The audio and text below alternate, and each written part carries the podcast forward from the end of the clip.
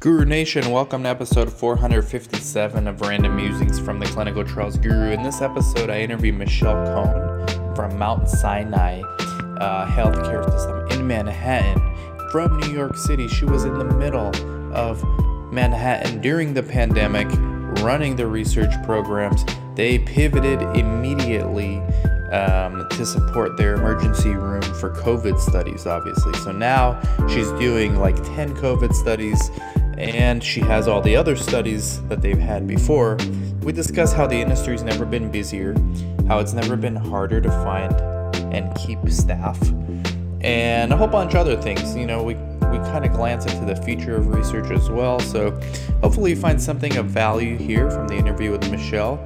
I also wanted to tell you to check out the show notes. We've got the CRA Academy. We've got the CRC Academy. We've got the Patreon channel for only five bucks a month. You get to be part of a monthly mastermind with other like minded people. And we also have weekly videos where we talk about how to get more opportunities using social media. So, five bucks a month, uh, I think it's well worth it. We've had really good uh, feedback from the patrons so far.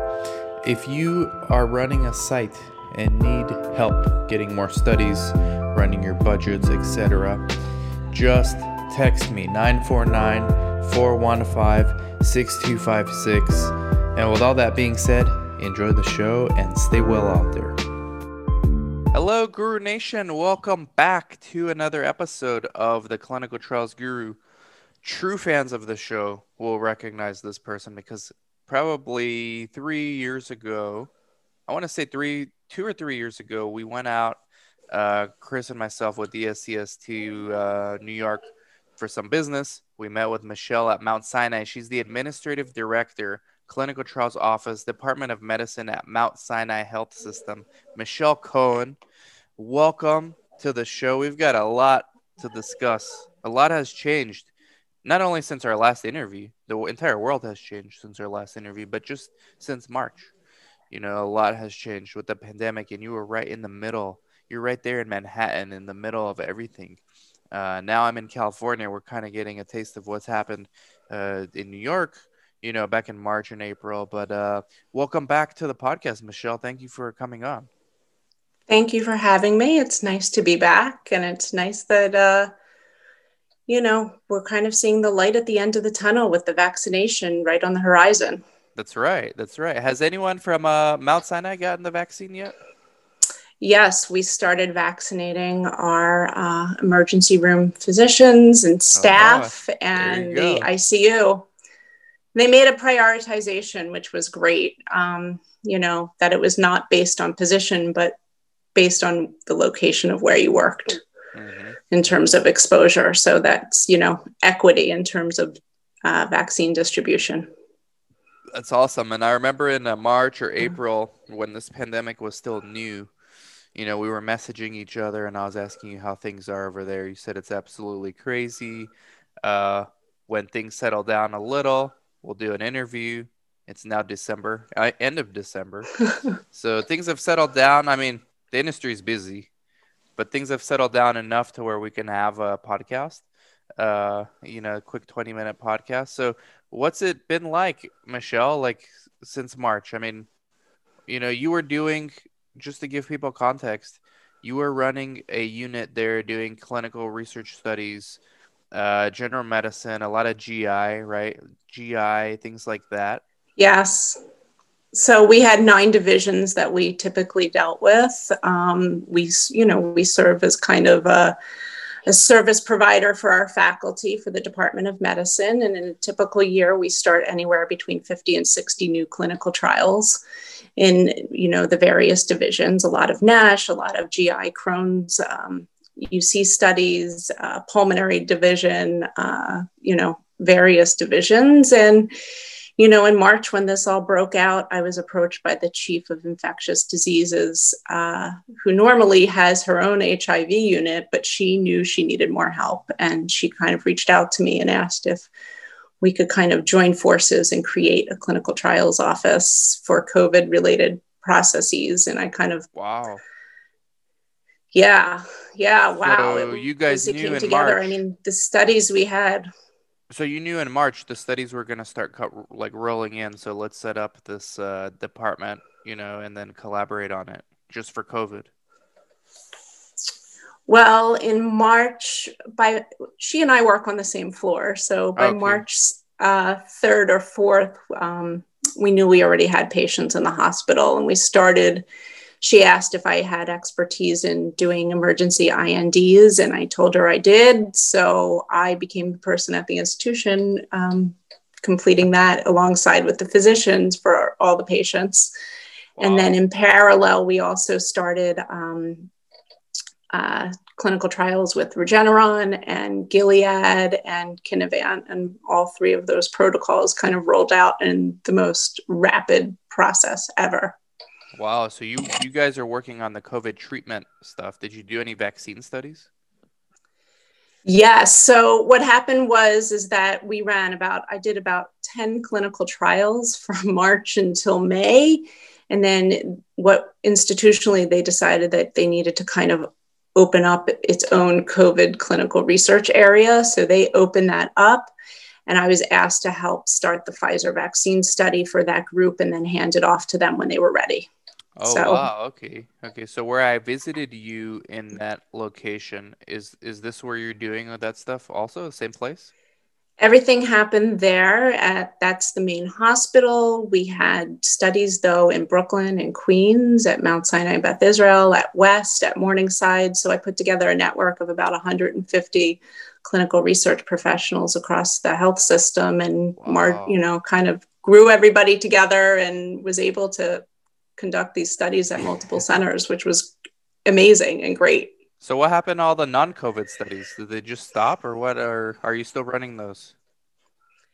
All of our studies didn't stop, but we needed to pivot, um, and we uh, quickly implemented protocols for telemedicine and for patients to have labs drawn in local centers, and then we dis- dispense medication uh, through courier services. Mm-hmm. And that was, you know, that was basically until July where we were in a place to kind of bring patients back. And then all of our studies that were open to enrollment, we obviously didn't put any new patients in. So that did pause. Wow. Yeah, I, I, um, one of the sites I go to is UC San Francisco it, eh, for their oncology department, and they stopped letting monitors as of March, mid March. No more monitoring visits, even now. Uh, but their coordinators don't even go to the uh, clinic. It's just the the clinicians see the patients in the clinic, and then the coordinators somehow manage everything remotely. Uh, is that a similar setup that you guys are doing, or are your coordinators going in seeing patients and things like that? No, our coordinators are in the office seeing patients. I did put my regulatory team uh, remote fully and my finance team remote fully. Okay. Um, at this point, I have regulatory that's back in a hybrid model, and my coordinators are also hybrid. It depends on the patient's schedule. So if there's patients, they're on site. Otherwise, we're trying to limit exposure and keep people as, as safe as we can at home. Yeah. So what what was it like in March, April, May? I mean, I think things started uh, coming down a little around the summer and now they're picking back up. But what was it like back then? Like when nobody really understood this virus and uh, I mean, was it like panic over there or were you guys just flooded with so many new patients that uh, you didn't have time to really think? There wasn't a lot of time to process. I mean, we were putting in 10 to 15 new patients just at the main hospital alone for you know on a given day. Yeah. Um, you know some of the biggest decisions we had to was can we run this study over the weekend so we're not delaying treatment for these patients? Um, and you know we didn't really understand the disease process and the p- disease progression to understand you know who was getting what. So it literally we were in the pit at the same time with the physicians trying to make the best treatment options available for these patients and and delineating with the primary care teams as to like the options for the clinical trials. And one of my clinical trial uh, physicians said to me throw me all the protocols you have. It was a gi specialist who was on the covid floors. He goes i want to see everything. This is the best learning opportunity for the residents. Wow. So, yeah i bet it is. I mean you can't ever uh, duplicate this uh, scenario. You know, there's no uh, models. So this is the this is real life, and you are getting like such a high dose of uh, studies and different kind of protocols. I mean, even I I'm I'm no Mount Sinai, but I've I myself with my sites and the monitoring we're doing with the CRO are seeing tons of COVID stuff, and it's just every other study we're looking at is COVID. I'm wondering. Um, what are some of the challenges because you're like a, you're basically a site director. So what are some of the challenges you're doing your own Mount Sinai sponsored studies and industry sponsored studies, right? At the same time. So are you like obviously you have external CRAs coming to the site for the industry sponsored stuff, but you also have your own internal studies. Are you monitoring? You guys have your own department for monitoring this, or how is that working? So we have one investigator initiated study that we're running. It's um, single site, IND supported. Um, you know, we kind of created the database to be doing some validation checks and, and whatnot. But our manager, we have a program manager who will do some QA checks um, for the study itself. Okay. You know, we do not have any internal monitoring, sadly. Okay. Uh, yeah. Uh, um, maybe interns. You know, we we got to send you some CRA, CRC Academy students. You were saying that's another challenge that you've been facing now. Uh, it's so hard to find qualified um, workers, qualified employees, qualified staff, coordinators, or just anything research related. It's almost impossible to find. What what have been your challenges with that? Like, how are you dealing with this? I had six amazing research coordinators kind of be accepted to medical school. Uh, and so they left over the summer and we had to kind of pivot and find new staff. It has definitely been challenging. There's no question about that. Um, you know, there's, there's, uh, they're the people that we find internally. I, I, hired some people who were part of my network mm-hmm. and they came over to my team after the fact. Um, you know, networking. I think networking is a real important factor in terms of finding the right staff. I, I can find there are tons of really smart, capable people out there. And if you're willing to put in the effort to train people, I think it's a great opportunity for them to have their eyes open to a career that could be endless mm-hmm. in many different ways. I, you know, but it has been hard. You know, it's when time is of the essence, it's hard to uh, properly train people. You know, we've had to pivot that as well in terms of our onboarding program.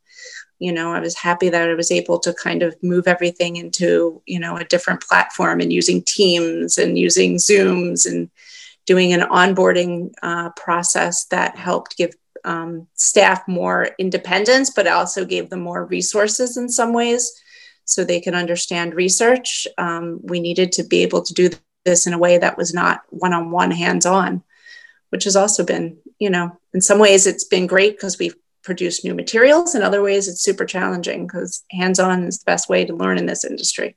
Absolutely. We're going to have Michelle's LinkedIn profile in the show notes and under the video here if you're watching on YouTube. I already know. I can think of a few people that just finished our academies that uh, are in that area, the uh, New York, Greater New York City area, and uh, I'll be sending them your way. But if you are watching and you, you know, are in that area and interested, reach out to Michelle.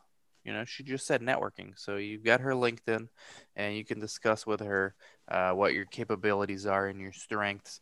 Now, what about uh, you were saying monitoring challenges. So off air, you were saying monitors are coming in every week for studies. Like, how are they keeping? Oh, up? we we're not coming. We're not letting them in. It's oh, all okay. Zooms. It's remote. Okay. Um, it's all remote monitoring. We've either um, we've used we signed on with partnership with uh, Florence for e-binders, and we've uh, been uploading data to that as like eSource, or, you know, it depends on what the monitors allow, because there have been different SOPs as to what they're allowed to have access to in terms of this environment. Or we've created uh, REDCap databases and used REDCap as the source for monitoring. Um, it kind of depends on the trial, mm-hmm. but we've we've it's been a lot more time intensive to making sure that the monitors are doing their jobs and that we're getting they're getting access to the data and making sure that our coordinators are giving them that proper access.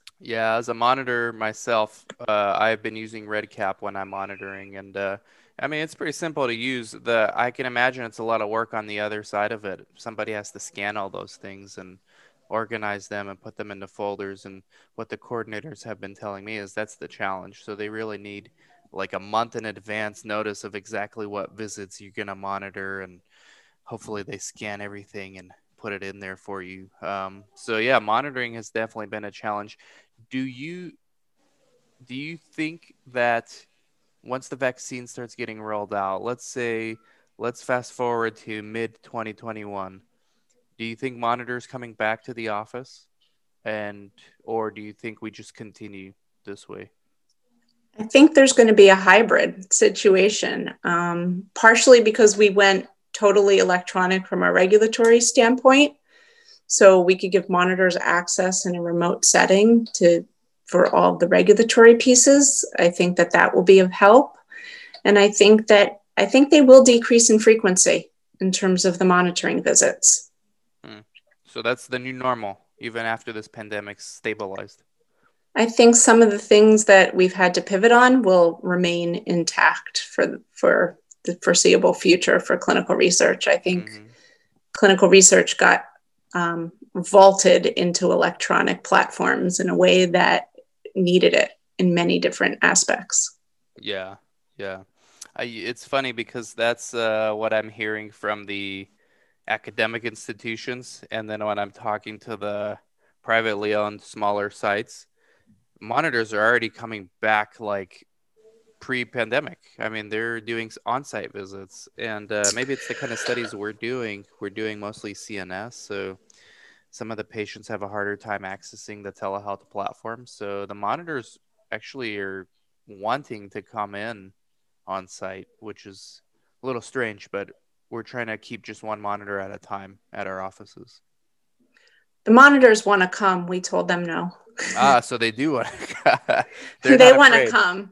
They're not. They're afraid. not afraid. Um, you know, New York has built this hexagon of states that people are allowed into in terms of travel restrictions. Oh, is that being so enforced? If, is that actually being? That's enforced? being enforced. So if you are from one of those states, we've allowed monitors in, hmm. but most of our monitors are coming from all over the country, and so we've said no. Because they would stop them at, once they land and say, "Hey, you've got to quarantine uh, ten days or right. something like that." Wow. Mm-hmm. Wow. Yeah, that's uh that's definitely something to think about. Now, what about looking ahead? Uh, obviously, these COVID studies are going to end at some point. So, what do you have you been seeing like non-COVID stuff during this time, like yes volume? Yes, I don't know why, but I I find you know when I I was looking at metrics for 2020 and we've touched about 160 new projects this year um, you wow. know in some way shape or form you know that doesn't mean that all of them have started or we're even participating in all of them but our volume has increased at least 40% you know what, what percentage is, if you had to guess what percentage of those are covid from the 160 i only have about um, uh, probably 20 of those protocols are COVID. It's not that wow. many. Okay. Partially because all of our, you know, I would say that, uh, you know, we took a stop from COVID in June and said, we're not doing anything else. It's kind of quiet right now. Mm-hmm.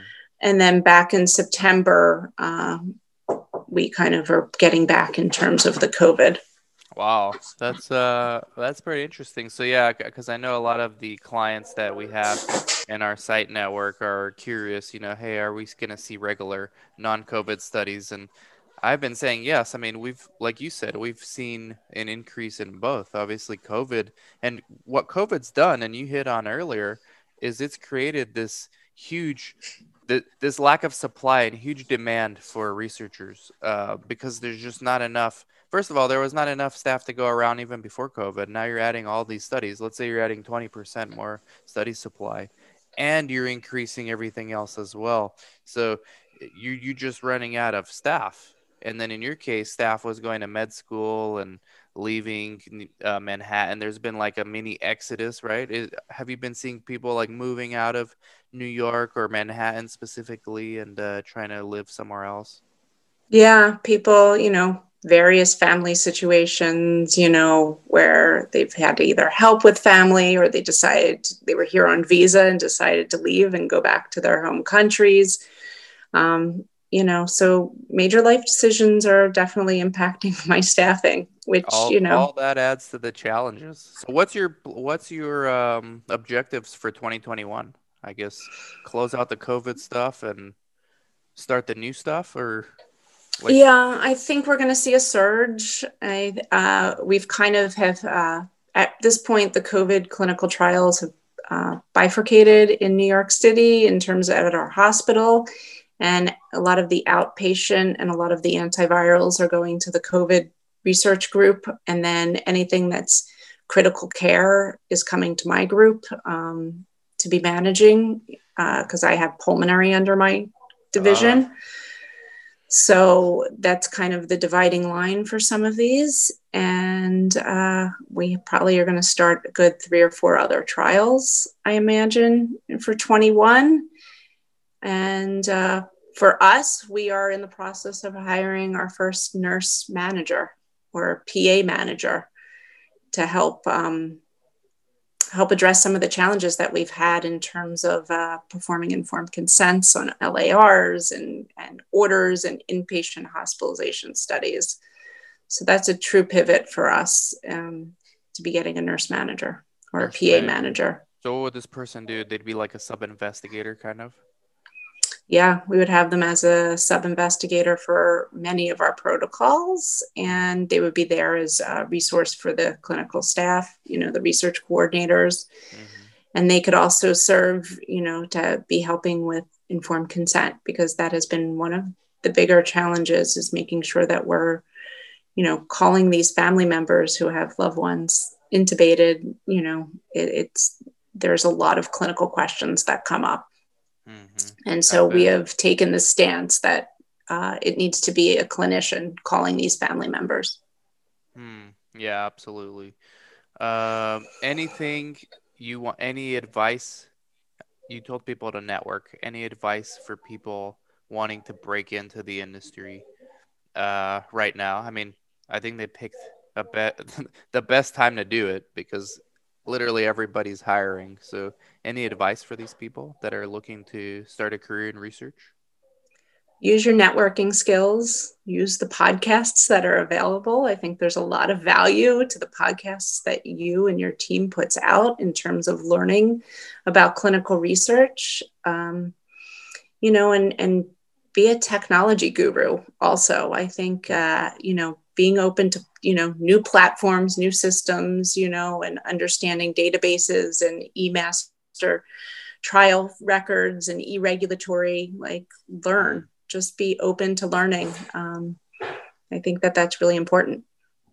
Very good advice michelle. I'll be sending you some potential interns and uh, i already can think of a few from the CRA academy and i know you can use the help there and um, let's see what happens in 2021 but hopefully by spring summer we get some kind of idea of uh, the landscape the lay of the land. Uh, but it's looking like the studies are not slowing down.